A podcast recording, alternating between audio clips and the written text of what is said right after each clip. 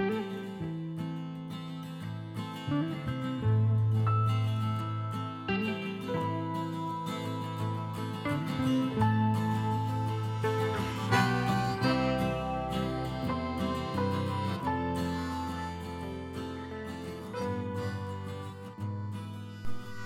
och välkommen till ett nytt avsnitt av podden Ortodox kristen tro.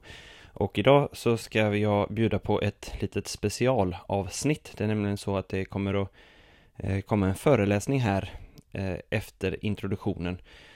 En föreläsning som handlar om feminism och kamp i kyrkans historia, där jag lyfter fram Guds moder Maria som förebild för alla kristna, män och kvinnor, i hur vi förhåller oss till varandra och till Gud. Och det här föredraget det höll jag på inbjudan av en eh, kristen församling i Småland för något år sedan. Och, eh, och eh, jag pratade lite grann om skapelseberättelserna, om män och kvinnors jämlikhet, att Gud har skapat oss jämlika, men att vi också är olika. Jag pratar om eh, lite om feminismens historia. Några bortglömda feminister som är värda att lyfta fram igen. Och jag pratar om en kvinnogrupp i Sankt Petersburg på, under Sovjet, Sovjettiden, som är mycket inspirerande i hur de uttryckte sin feminism. En slags ortodox feminism eller mariansk feminism. De kallades för Mariagruppen. Det är mycket inspirerande att lyssna till det, och jag tror att ortodoxa kyrkan har något positivt att komma med i eh, vad gäller relationen mellan män och kvinnor. Och där tror jag att Guds moder Maria är en förebild för oss. Men det kommer alldeles strax. Först lite andra småsaker. Om du tycker om den här podden så får du gärna lämna ett gott omdöme och betyg på den plattform som du lyssnar på. Det uppskattar vi. Och du kan också, om du vill, skänka en gåva till den församlingen där jag är präst i Göteborg, Kristi Uppståndelses ortodoxa församling. Enklast gör du det via Swish. Och numret som du ska använda då, det är ett två tre två sju åtta åtta noll nio nio. Alltså ett två tre två sju åtta åtta noll nio nio. Så kan du stötta podden och församlingen ekonomiskt på det sättet. Och församlingen hittar du på internet w w w punkt kristi uppståndelse punkt se, och vi är en del av Antiokias ortodoxa stift för Skandinavien. Den här podden sponsras också av bokförlaget Athos. Det är ett fantastiskt bokförlag. Och idag så ska jag ju prata om eh, att eh, vara som Guds moder Maria, kan man säga, om man sammanfattar det. Och det finns ett helgon som heter den helige Siloan av Athos, som levde i så, sådan kärlek till människorna och till Guds skapelse och till Gud givetvis. Eh, att han liksom grät tårar av kärlek och medkänsla för hela skapelsen.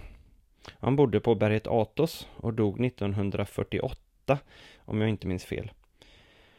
Så han är liksom en förebild som konkretiserar lite grann vad jag pratar om. Och det finns en bok utgiven på Athos bokförlag nittonhundranittiofyra som heter Den helige Nej förlåt, den heter Jo, Den helige Starets Siloan. Den helige Starets Siloan. Och den är skriven av Arkimandrit Sofroni. Och även eh, författaren här blev helgonförklarad eh, alldeles nyssens. Den här boken utgiven nittonhundranittiofyra, den är på eh, nästan femhundra sidor, ganska tjock, men väldigt lättläst. En av de absolut bästa böckerna jag har läst, eh, därför att den är ett utmärkt exempel på hur kristet liv ska levas i praktiken. Och jag ska läsa ett litet utdrag från den här eh, boken, just om Guds moder. Och det är den helige Staretsen som skriver själv, citat. Och fastän Guds moders liv är dolt, som av en helig tystnad, har Herren kungjort för sin ortodoxa kyrka att hon omfattar hela världen med denna sin kärlek. I den heliga ande ser hon alla jordens folk, och liksom sin son har hon medlidande med alla människor. Slutcitat. Den här boken, Den helige Starets Siluan, den hittar du på w w w punkt artos punkt se. Och nu så eh, önskar jag att ni ska ha glädje och nytta av mitt föredrag om eh, feminism och kamp i kyrkans historia. Och titeln på detta föredraget, det är Maria, Evas tårars befrielse. Jag har blivit inbjuden, hitbjuden för att tala över ämnet feminism och kamp i kyrkan. Om Jungfru Maria som Evas tårars befrielse. Som en förebild i kyrkans tradition. Och jag är fullkomligt övertygad om att ortodoxa kyrkan har något viktigt att säga om detta viktiga ämnet. Och jag hoppas att jag ska kunna förmedla det på ett ödmjukt sätt här ikväll. Um, Jag är också övertygad om att ämnet är känsligt och något av ett minfält. Jag har fått fyrtiofem minuter på mig. Jag har stretchat det lite granna. Um, och, men i alla fall, vi har en tidsbegränsning och jag vill inledningsvis här betona att jag omöjligen kan eh, täcka in alla aspekter av varken eh, feminism eller mariologi. Men jag förväntar mig åhörarens vilja att förstå och tolka det jag säger utifrån bästa möjliga perspektiv. Och nu vill jag skissa lite då hur kyrkan eh, redan äger den bästa förebilden för kvinnors och mäns jämställdhet genom gudaföderskan Maria.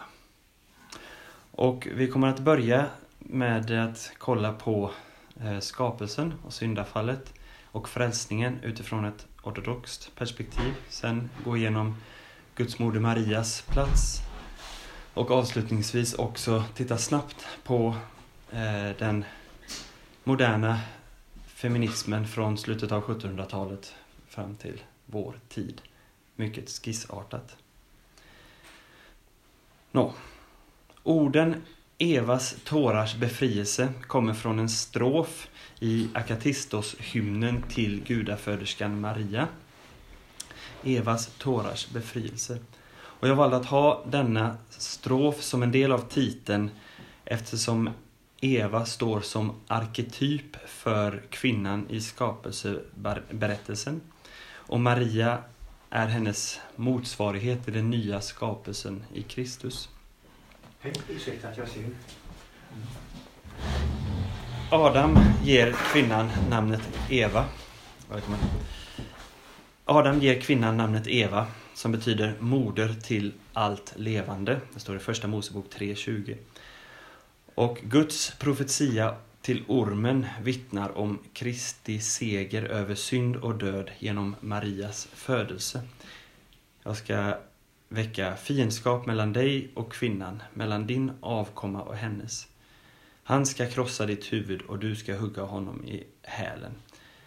Så redan här skymtar alltså Maria fram, hon som föder Kristus. Och som genom det födandet verkligen blir mor till allt levande, det vill säga alla på nytt födda i Kristus. Och detta temat finns tidigt i den kristna traditionen hos den helige Justinus Martyren som dog år etthundrasextiofem. Så kan vi läsa i hans dialog med Tryfon, så står det: Ty Eva som var en ren jungfru tog emot ormens ord och födde olydnad och död. Men jungfru Maria tog emot tro och glädje när ängeln Gabriel bebådade de goda nyheterna för henne. Och samma relation finns också hos den helige Irenaeus av Lyon som dog kring år tvåhundra. Ett ganska så känt citat från den tredje boken av Mot heresierna. Så står det så här: Den knut som Eva gav upphov till genom sin olydnad knöts upp genom Marias lydnad. Ty var jungfrun Eva knutit fast genom otro lossade jungfru Maria genom tro. Så nu ska vi ta en titt på hur kyrkan betraktar skapelsen och människan och syndafallet. Och i Bibeln finns, som de flesta kanske känner till, två stycken skapelseberättelser. En i första kapitlet i Mosebok och en i andra. Och vi ska läsa de styckena som är relevanta för oss idag om människans skapelse. I första Moseboks första kapitel, vers tjugosex till trettioett, så står det: Gud sade, låt oss göra människor till vår avbild lika oss. De ska råda över havets fiskar och himlens fåglar, över boskapsdjuren och hela jorden och alla kräldjur som rör sig på jorden. Och Gud skapade människan till sin avbild. Till Guds avbild skapade han henne, till man och kvinna skapade han dem. Och Gud välsignade dem och sa till dem, var fruktsamma och föröka er, uppfyll jorden och lägg den under er. Råd över havets fiskar, himlens fåglar och alla djur som rör sig på jorden. Och Gud sa, se, jag ger er alla fröbärande örter på hela jorden och alla träd med frukt som har frö. Det ska ni ha till föda. Och åt jordens alla djur, åt himlens alla fåglar och allt som krälar på jorden, allt som har liv, ger jag alla gröna örter till föda. Och det blev så. Gud såg på allt som han hade gjort och se, det var mycket gott. Av detta stycke så kan vi lära oss minst tre saker, eller jag vill lyfta fram tre saker i alla fall här ikväll. Och för det första så är Guds skapelse av människan till man och kvinna något som är mycket gott. Allt det andra som Gud skapar är bara gott, om man kan säga så. Men människan skapad till Guds avbild till man och kvinna är mycket gott. Dock finns skilda meningar i exakt vad det innebär och vilka följder det får att människan är skapad till man och kvinna. En ortodox teolog som heter Father John Behr sammanfattar och säger att en del ortodoxa teologer till exempel menar att åtskillnaden mellan könen bara är eh, biologisk och har med fortplantningen att göra, medan andra ser en dynamik som påverkar, eh, även påverkar psykologiska och andliga aspekter av vår tillvaro.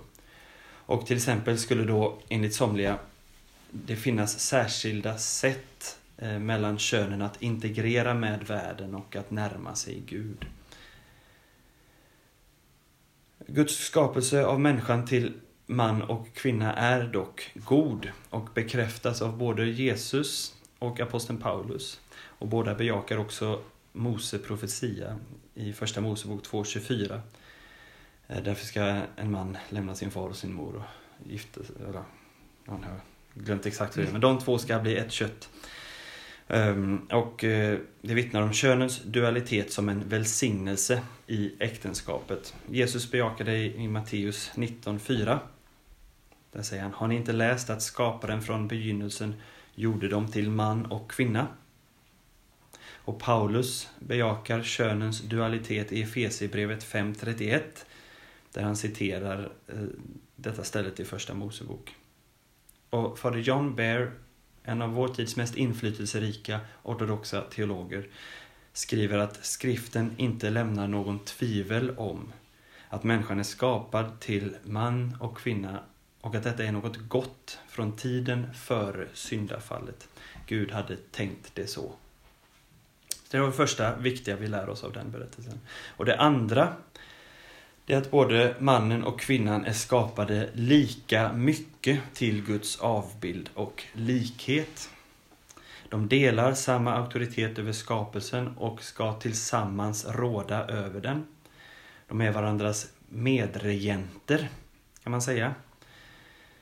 Och de är satta att fullkomna varandra i skapelsen. I den ortodoxa vigselceremonin så kröner man både bruden och brudgummen med kronor. Som bland annat för att visa på detta att de är medregenter. Och deras gemensamma styre och tillvaro är förknippad med Guds välsignelse. Det står, Gud välsignade dem och sade till dem, var fruktsamma och föröka er. Uppfyll jorden och lägg den under er. Råd över havets fiskar. Och så vidare och så vidare. Frågan infinner sig dock var i avbilden och likheten består. Läser man de heliga fäderna så ser vi att de förankrar det lite delvis i olika saker. Men det finns ändå en ganska så bred konsensus i att avbilden återspeglar människans frihet. Jag ska strax läsa några av fädernas ord kring detta. Men friheten att välja det som är gott är avgörande i hur hon växer till i eh, Kristuslikhet. Jag återkommer strax till det, som sagt.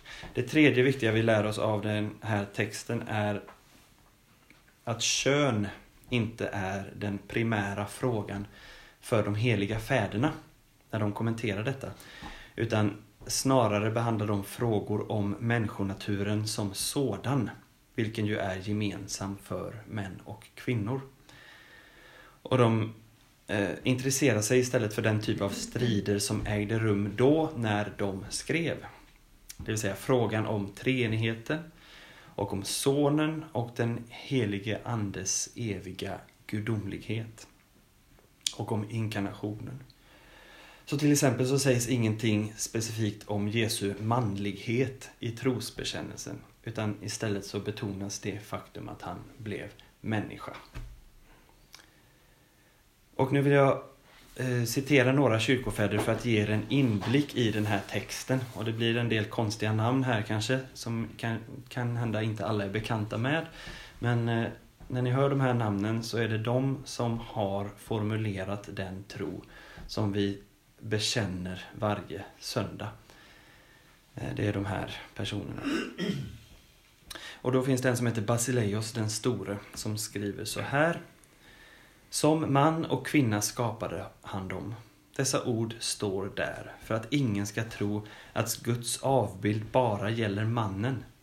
Kvinnan är lika mycket som mannen skapad till Guds avbild. Deras natur har samma heder, samma dygder, samma kamp och får samma dom. Kvinnan ska inte säga att hon är svag. Kroppslig svaghet kan vara själens styrka. Hon har inte fått den vekheten för att vara svag, utan för att bättre kunna visa medlidande, uthållig ståndaktighet och att vara outtröttlig i sina vakor. Vilken mans natur kan tävla med en kvinna som uthärdar allt i sitt liv? Mm. När kan en man bli lik en kvinna i uthållig fasta, ivriga böner, rikliga tårar och villighet att göra gott? Och detta skrev han på trehundratalet. En annan som heter Diadokos av Fotike skriver så här: alla människor är skapta i Guds avbild, men att bli lik honom förlänas enbart dem som genom stor kärlek fört sin egen frihet till lydnad under Gud. Det är först när vi inte tillhör oss själva som vi blir lika honom, som genom kärlek försonat oss med sig själv. Ingen når detta om han inte övertalar sin själ att inte distraheras av detta livets falska strålglans. Och Johannes av Damaskos, som sammanfattar den ortodoxa tron i sin bok Den exakta utläggningen av den ortodoxa tron, han skriver så här: till sin avbild syftar på förnuft och fri vilja. Till sin likhet syftar på likheten i dygd så långt det är möjligt. Dorotheus av Gaza, en eh, munk som skriver väldigt jordnära och fint, han skriver så här: ty Gud skapade människan till Guds avbild, det vill säga odödlig, med kraft att handla helt fritt och prydd med alla dygder. Det vill säga frihet och dygd är två återkommande teman. Två stycken till citat. Ett från Efraim Syrien, också han från trehundratalet.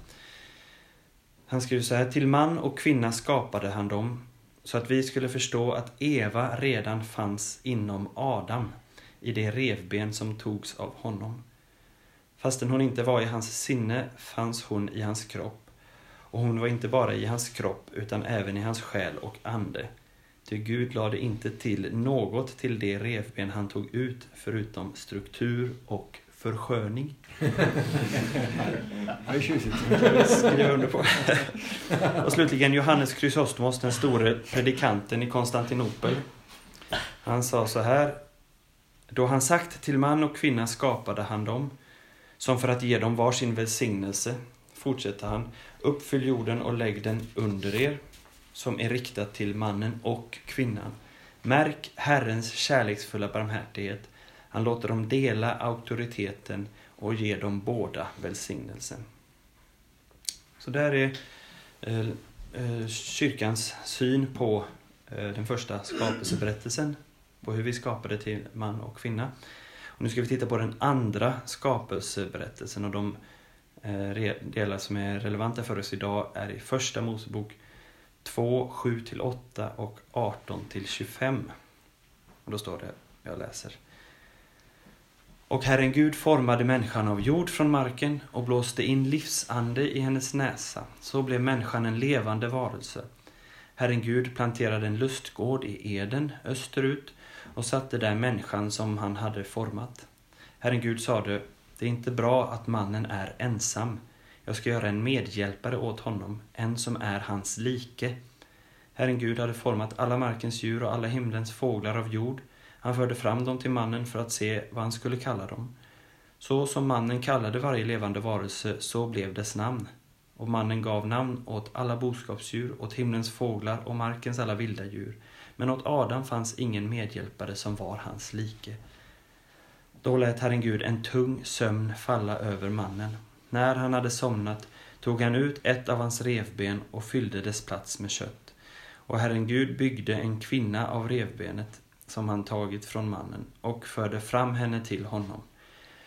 Då sade mannen, ja, hon är ben av mina ben och kött av mitt kött. Hon ska heta kvinna, för av man är hon tagen.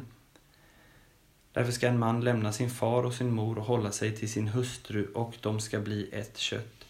Och mannen och hans hustru var båda nakna utan att vara blyga för varandra. Och i denna berättelse så skapas Adam först av, nu får ursäkta min hebreiska, men Adamah, det vill säga av jord. Gud ser dock att det inte är bra att mannen är ensam. Och denna dåliga ensamhet handlar inte om hushållssysslor eller samhälleliga roller, utan om en djup existentiell ensamhet, vilket vi kommer att förstå när vi hör de heliga fäderna senare. Jag, det är inte bra att mannen är ensam. Jag ska göra en medhjälpare åt honom, en som är hans like.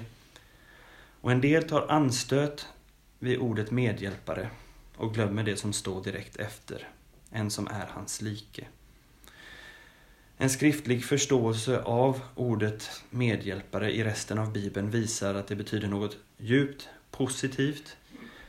Av de nitton gånger som ordet medhjälpare, hebreiska cheser, förekommer i Bibeln, så syftar femton av de gångerna på Gud själv. Till exempel som Gud som Davids hjälp och befriare i psalm sjuttio, vers sex. Gud lät en djup sömn falla över Adam, och av hans revben formade han en kvinna enligt den här berättelsen.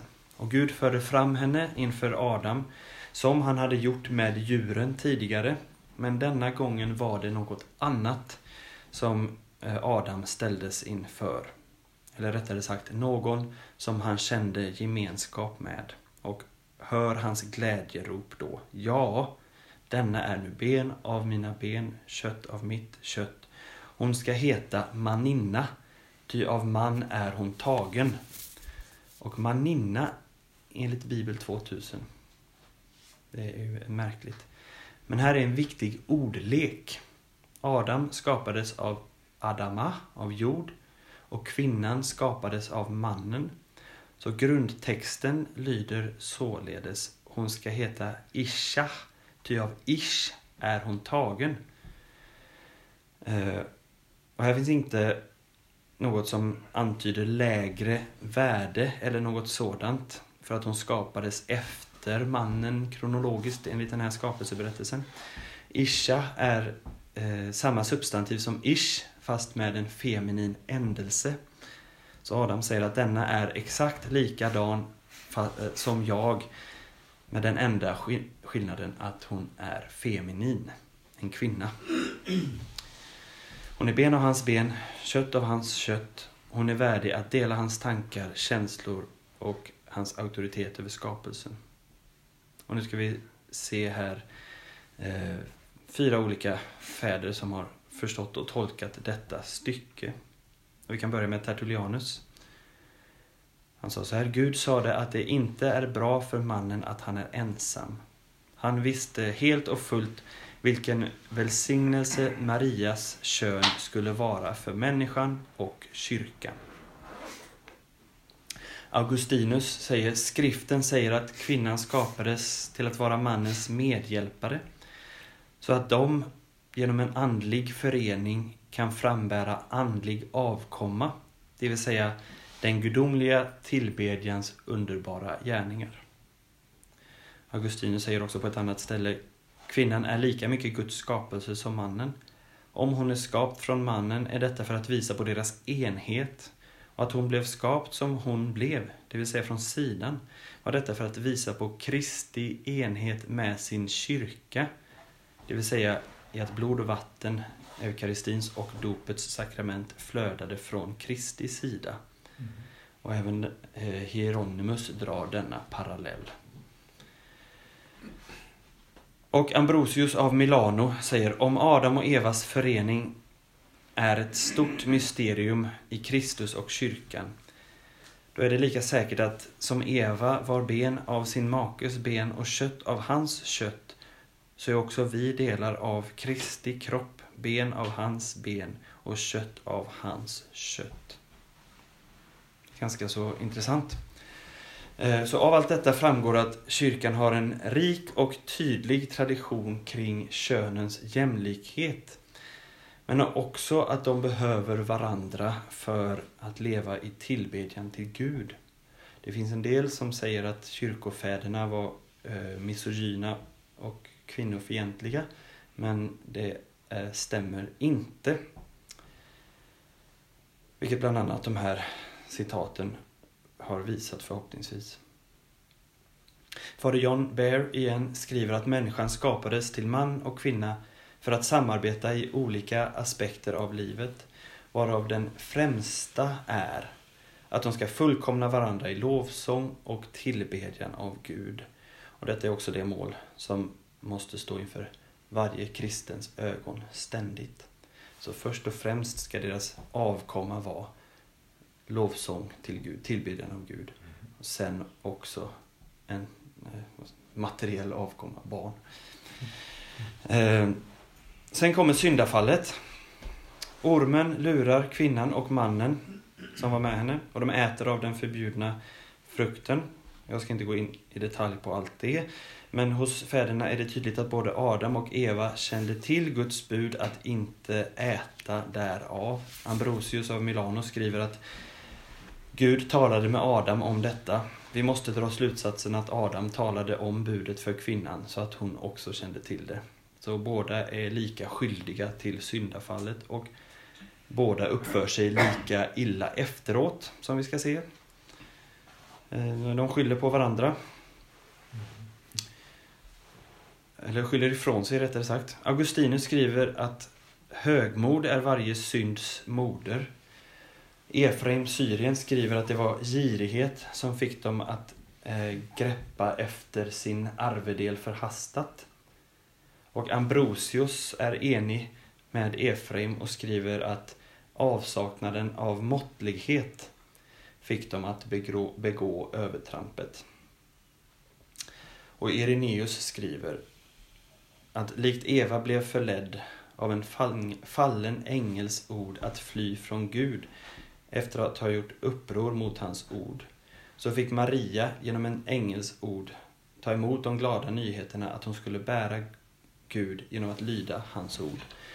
Så som människosläktet underkastades dödens herravälde genom en jungfrus gärning, så räddas det av en jungfru. Den ena jungfruns olydnad vägdes således upp av den andra. Är det möjligt att öppna? Vill du ha vatten? Ja, tack gärna. Så genom mäns- den ena jungfruns olyd- olydnad vägdes således upp av den andra. Vi måste också säga något om de konsekvenser som Gud låter ske på grund av synden. Och för det första så kan det nämnas att döden betraktas av fäderna som en barmhärtighet från Gud gentemot människorna. Döden fanns inte tidigare. Eftersom vi nu är syndiga och skapelsen är fallen så ska vi inte leva för evigt i detta fallna tillstånd. Vi ska inte framleva i evighet, i lastbarhet och aldrig kunna frälsas. Och slutligen så ska Gud besegra döden genom Kristus. Och till ormen säger Gud: jag ska sätta fiendskap mellan dig och kvinnan. Tack så mycket. Och mellan din avkomma och hennes avkomma. Han ska krossa ditt huvud och du ska hugga honom i hälen. Så redan där hintas det då om frälsningen. Och nu har vi pratat om skapelsen. Nu ska vi prata om, och vi har pratat om syndafallet. Och nu ska vi också prata om frälsningen i kyrkan, Kristi kropp. Människans syndafall sker genom Adam och Eva. Och hennes återlösning sker genom den nye Adam och den nye Eva. Det vill säga Kristus och Maria. Särskilt Irenaeus talar om detta. Men temat om den nye Adam är ju mycket tydligt hos Paulus. Och i kyrkan och inför frälsningen är män och kvinnor helt jämlika. Paulus skriver så här i Galaterbrevets tredje kapitel: alla är ni Guds barn genom tron på Kristus Jesus. Alla ni som blivit döpta till Kristus har iklätt er Kristus. Här är inte jude eller grek, slav eller fri, man och kvinna. Alla är ni ett i Kristus Jesus. Och ni tillhör, om ni tillhör Kristus är ni avkomlingar till Abraham, arvingar enligt löftet. Och här slås det fast som gällde från skapelsen. Mannen och kvinnans fundamentala jämlikhet inför Gud. I Kristus har de samma kallelse till helgelse och får ta samma konsekvenser om de inte hörsammar den kallelsen.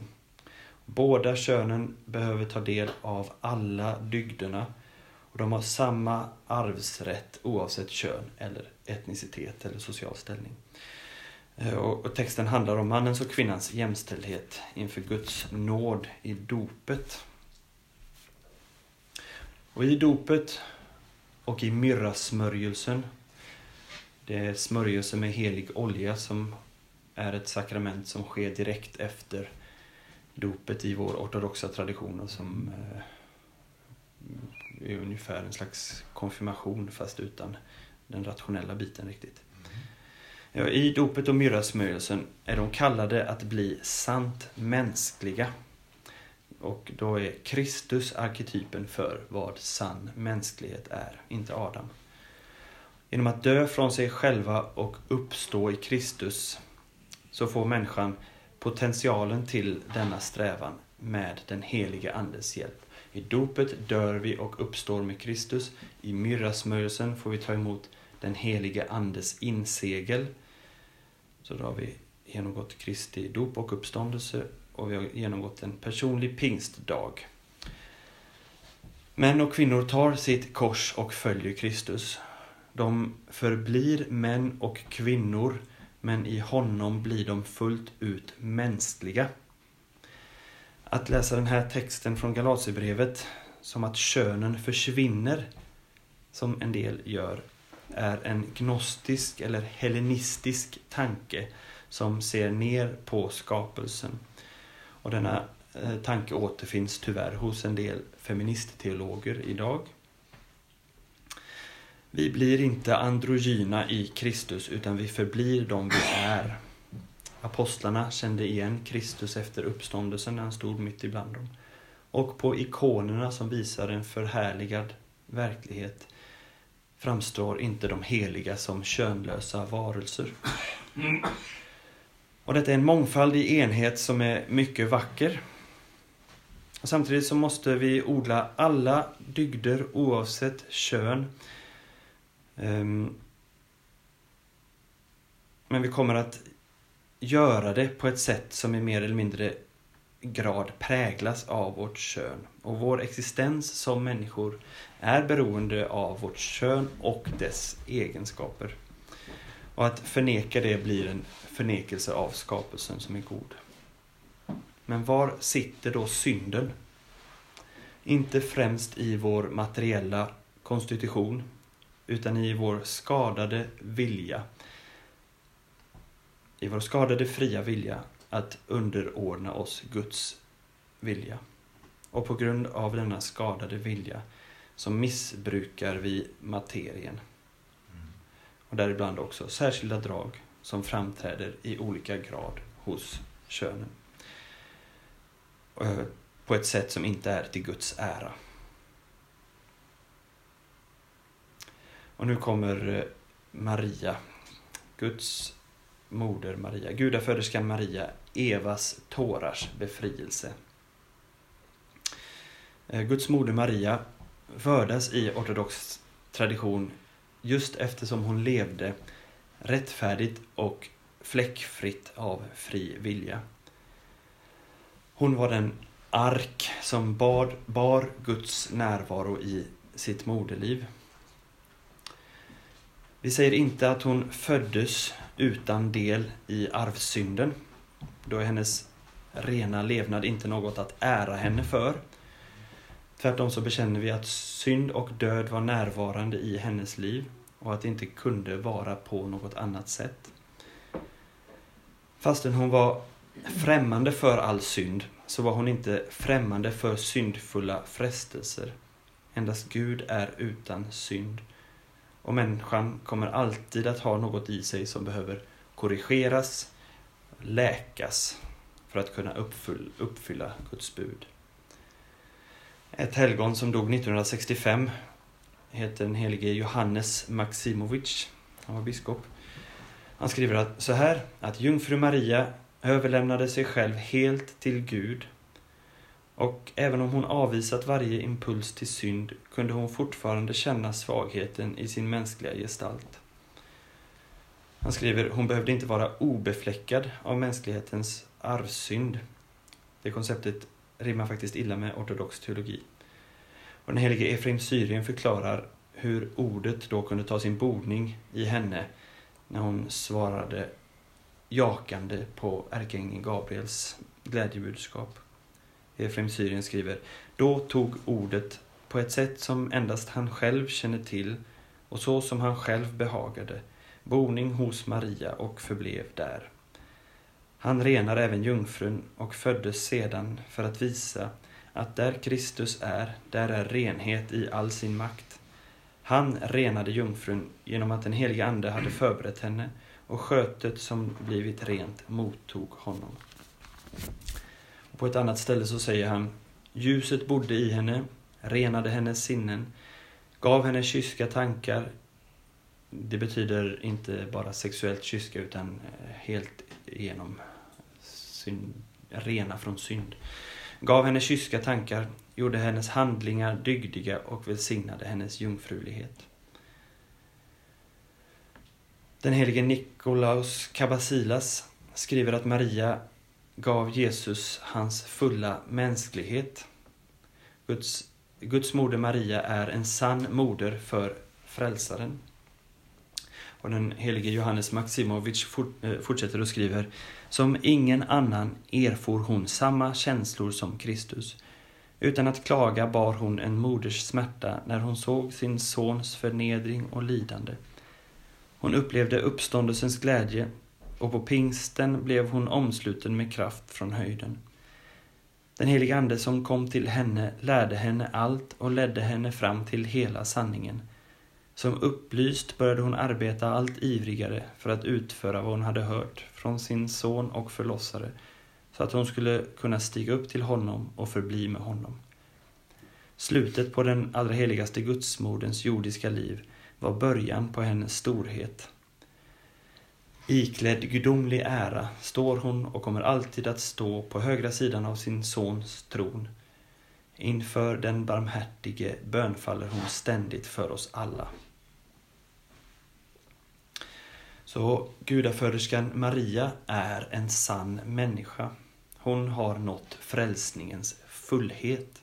För oss ortodoxa är inte det en förändring i vår juridiska status inför Gud, om man får renodla lite grann, utan en, en förvandling, en förklaring av eh, vår natur. Hon har nått frälsningens eh, fullhet, det som vi kallar för gudomliggörelse. Det vill säga, vi blir, vi blir inte delaktiga av Guds natur, av Guds väsen, utan eh, vi blir vad vi är skapta att vara. Och hon har ställt sin vilja helt i överensstämmelse med Guds. I sin mänskliga underordning och lydnad inför Gud knyter hon upp den dödens och syndens knut som Eva drog över mänskligheten. Så Maria är Evas tårars befrielse och ställer till rätta den synd som kom till världen genom kvinnan. På detta vis är också Maria den sanna Eva, modern till allt levande, eftersom vi blir sant levande i hennes sons kropp som är kyrkan. G K Chesterton har sagt så här på engelska: Men are men, but man is a woman. Men are men, but man is a woman. Och vad han menar med detta är just att en kvinna är den som bäst visar för oss vad det är att vara människa, och det är Jungfrun Maria. Och hon är den som är vårt bästa föredöme i att, vara, att leva ett kristet liv. Hennes ord till tjänarna vid bröllopet i Kana, där han säger: gör det han säger åt er, i Johannes två fem. Det gäller även för oss. Gör det han säger åt oss. Och genom sin ödmjukhet, gudsmoderns ödmjukhet, omkullkastade hon den ondes makt över människorna. Jag är Herrens tjänarinna. Må det ske med mig som du har sagt. Och genom hennes mildhet och ödmjukhet, genom hennes moderskap och genom hennes totala överlåtelse åt Kristus är hon arketypen för en kristen människa oavsett kön.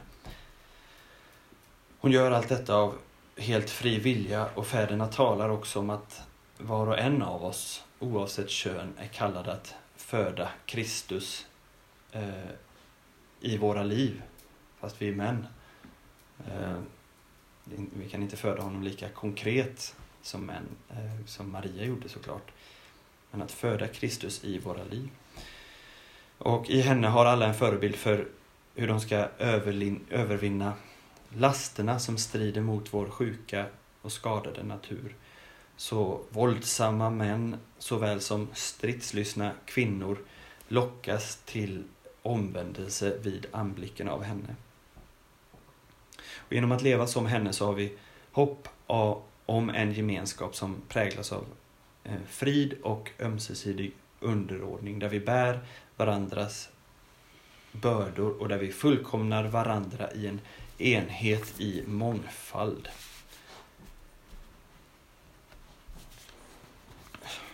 Jag skrev den här rubriken avslutande kommentar om vår samtid. Fyra sidor till. Um, Heja på.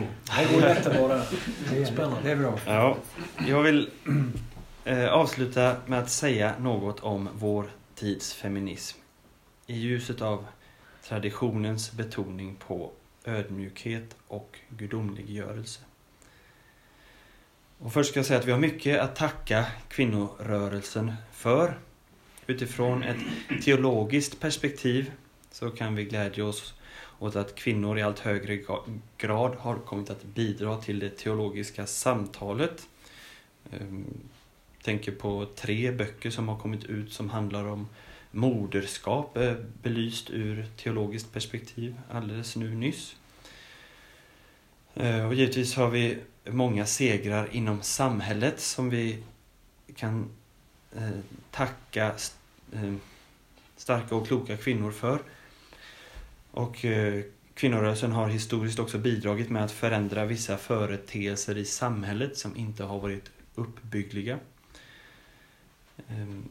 Och bland de första företrädarna för den tidigaste organiserade kvinnorörelsen fanns många kristna, vi ska se det strax. Och deras fokus och inspiration hämtades från Bibeln och i viss mån också från den kristna traditionen. Och man brukar tala om att kvinnorörelsen, kvinnorättsrörelsen har eh, gått i vågor. Första vågen, andra vågen och eh, tredje vågen. Och jag ska gå igenom dem lite hastigt här. För att eh, berätta om några mindre kända gestalter eh, inom kvinnorörelsen. I den första vågen, en av dessa tidiga kvinnorättskämpar var Hannah Moore, som föddes sjuttonhundrafyrtiofem och dog artonhundratrettiotre. Och hon var författare, poet, politisk aktivist, evangelikal kristen och nykterhetskämpe. Och en samtida levnadstecknare skriver att hennes böcker var mer lästa än Jane Austens. Och hon förespråkade en revolutionär förändring, inte inom politiken utan i moralen. Och i sina skrifter förebrådde hon kraftigt de högre samhällsklasserna för deras avsaknad av moral och deras hedonism och avsaknaden av empati för de fattiga samt för att de tolererade slaveriet. Och till skillnad från den samtida och mer kontroversiella feministen Mary Wollstonecraft så menade Moore att det fanns väsentliga skillnader mellan könen vad gäller deras benägenhet, anlag och preferenser. Så hon förespråkade då vad som idag kan kallas eller brukar kallas för liv, livmodersfeminism. Har ni hört begreppet tidigare? Det, är hela, det finns en, vad ska man säga, den rådande trenden inom feminismen idag betonar att det inte finns några väsentliga skillnader mellan könen. Livmodersfeministerna menar att eh, vi gör det visst och vi ska uppvärdera det typiskt kvinnliga i ett samhälle som annars framförallt uppvärderar det manliga. Hon ville se en stark, stärkt kvinnlighet och målade upp en vision av ett framtida samhälle där de dygder som i högre grad karaktäriserar kvinnor skulle få mer utrymme att utvecklas och uttryckas. Och en annan tidig kvinnorättsförespråkare var Frances Willard i, som levde under artonhundratalet. Hon dog artonhundranittioåtta. Hon har även kallats för Saint Frances of American Womanhood. Och likt Moore så var hon livmodersfeminist och ville upphöja det karaktäristiska kvinnliga i samhället. Bland annat var hon stolt över kvinnans roll som hemmets ängel, inom citat. Och hon fortsätter att fråga sig, men varför begränsa dessa änglar till hemmet? Hennes motto var, genom kvinnor, av kvinnor, men för mänskligheten. Så hon betonade alltså kvinnors roll som mödrar och hemskapare, men ville samtidigt att de skulle få vara med och påverka samhället i högre grad. Och dessa båda kvinnorättskämpar är det i princip ingen som känner till idag, fastän de var avgörande för sin samtida kvinnorörelse och samhällsutveckling. Och det har enligt eh, en samtida feminist med oss, Christina Hoff Sommers, att göra med att de inte förespråkar den typ av kvinnokamp som gäller i dagens feministiska rörelse. Och Hoff Sommers fortsätter och skriver att den politiska ideologiseringen av dagens feminism i västvärlden har skjutit ut feminismen på den radikala eh, vänsterkanten. Och där finns inte utrymme att bejaka olikheter mellan könen. Det finns ledande feministiska teoretiker som kallar Moore för en vän av patriarkatet och förhåller sig distanserat till eh, Frances Willard.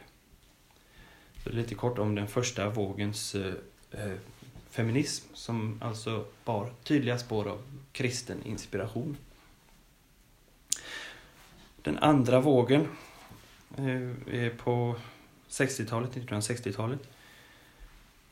Betty Friedan skrev år nittonhundrasextiotre boken The Feminine Mystique.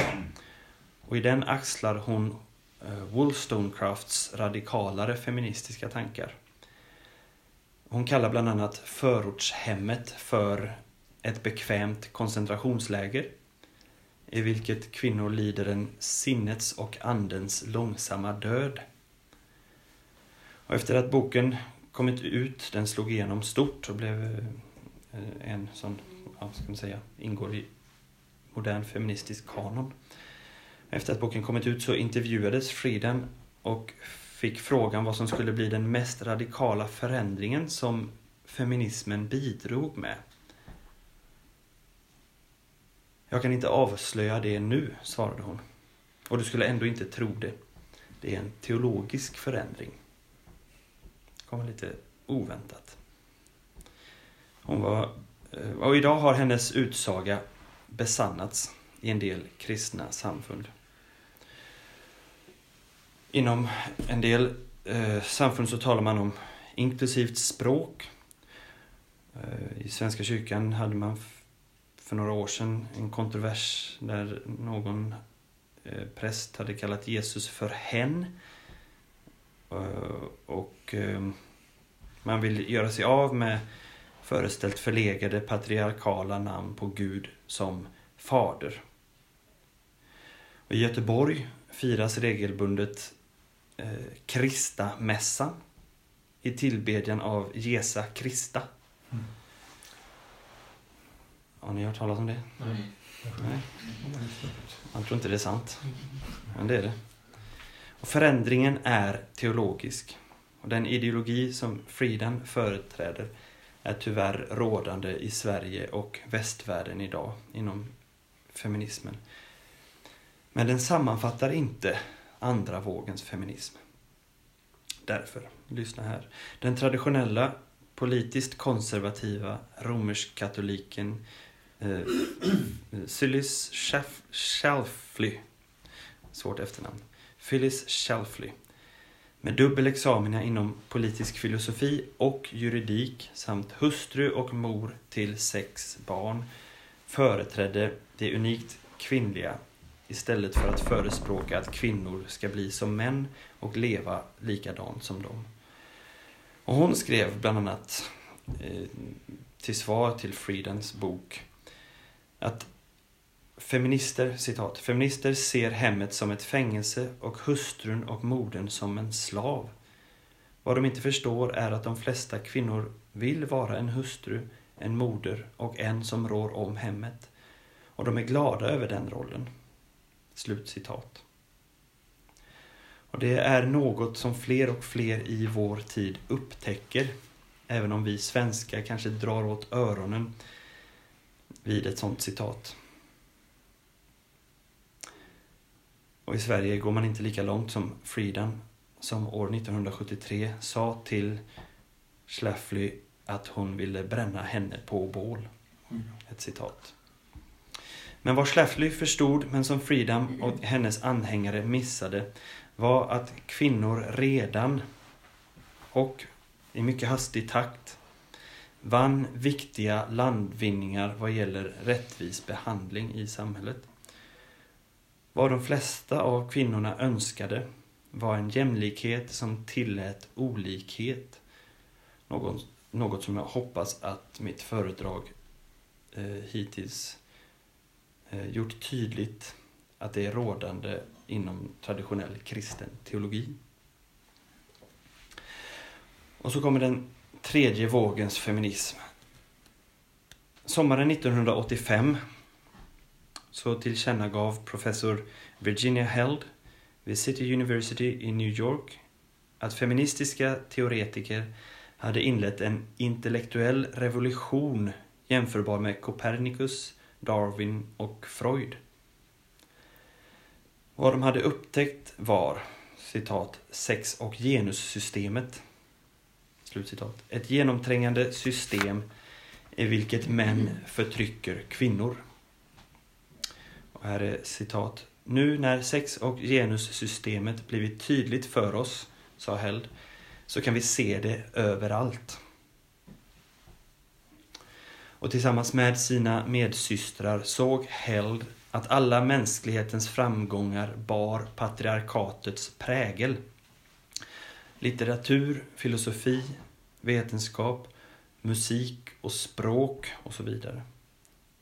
Och för att råda bot på detta föreställda system räckte det inte att uppvärdera kvinnan och de kvinnliga.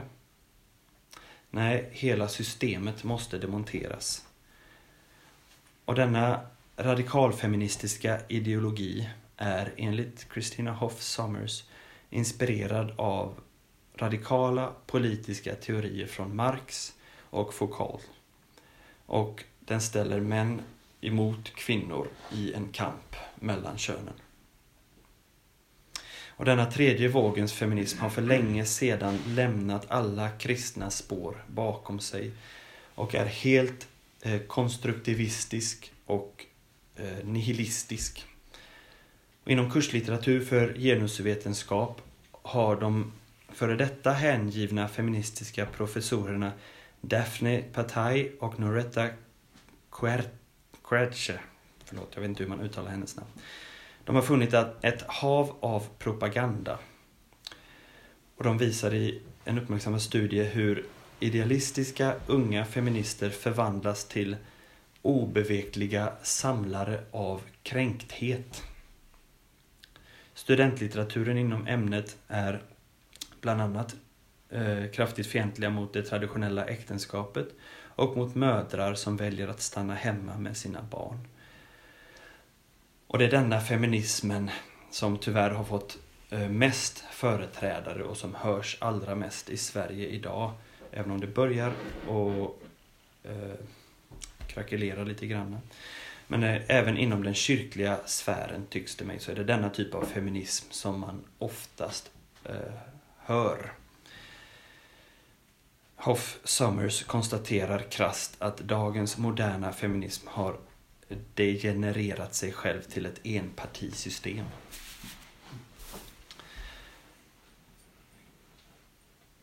Det avslutande här är då kristen feminism? Frågetecken. Och nu, ins, nu infinner sig frågan kanske, finns det en sund, modern, kristen kvinnorörelse? Om man ser till feminismens allra mest basala definition, att kvinnor och män ska vara jämställda, då blir svaret att det redan är givet i den kristna traditionen. Så det är en bättre skatt och källa att ösa ur än marxism och annat. Om man ser till hur feminismen har kommit att utvecklas till en identitetspolitisk, marxistisk rörelse, då finns det skäl, åtminstone enligt undertecknad, att undanbe sig allt samröre. Då går jag hellre till traditionen. Maria Goricheva är en ortodox kristen kvinnorättskämpe som var verksam i Sovjet på sjuttiotalet. Hon skriver om ideologi kontra livet i kyrkan.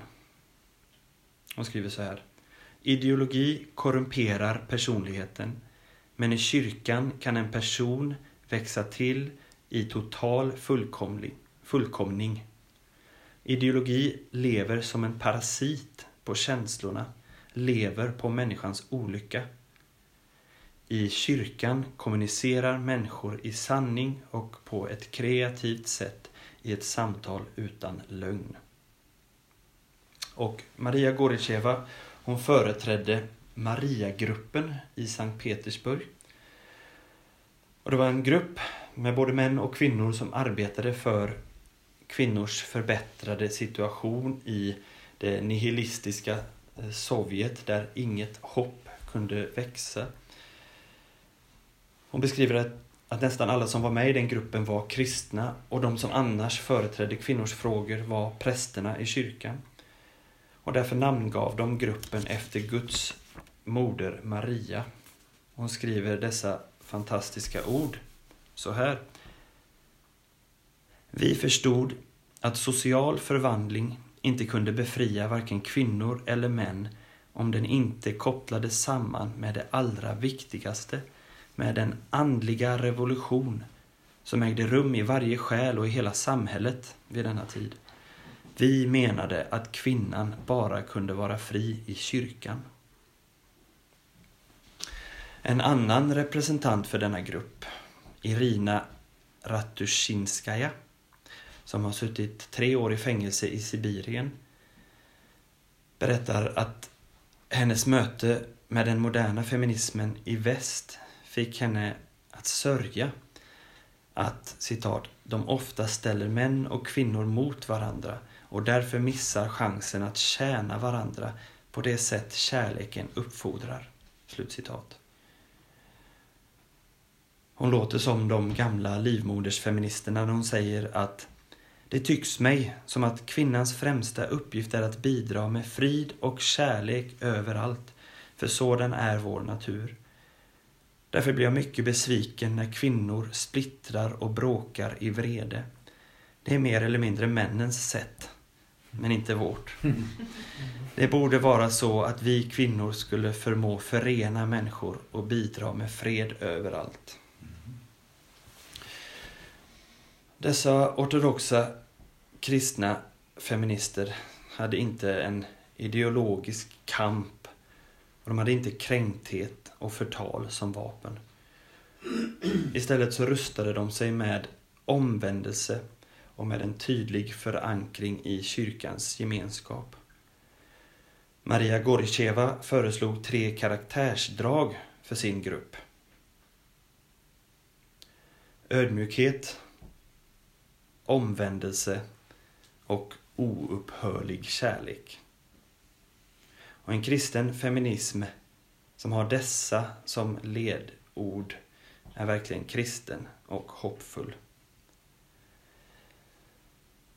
De kommunistiska myndigheterna förföljde givetvis den här gruppen och så småningom fick de emigrera till väst.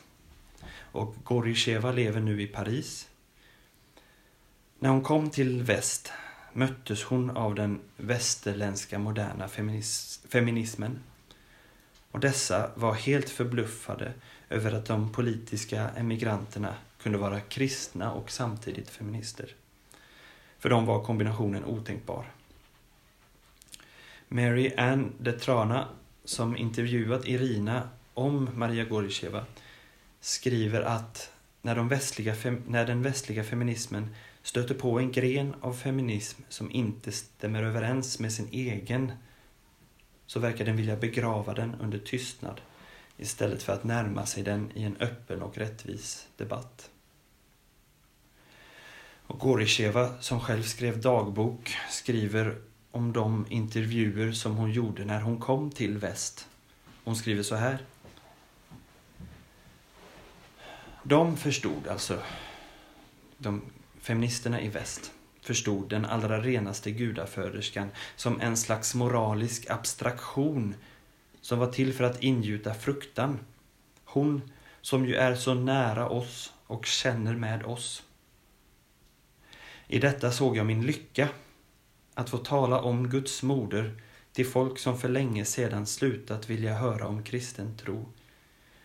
Givetvis har jag än så länge knappt lyckats övertyga feministerna i väst.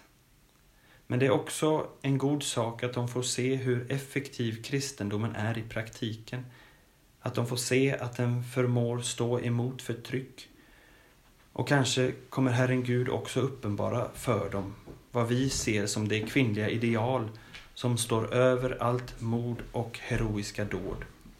För att citera den helige Petrus: hjärtats stålda människa med den oförgängliga skönheten hos en mild och stilla ande. Det är från första Petrusbrevet, kapitel tre, vers fyra. Genom den heliga gudaföderskans förböner, förbarma dig över oss, Herre, och fräls oss. Amen.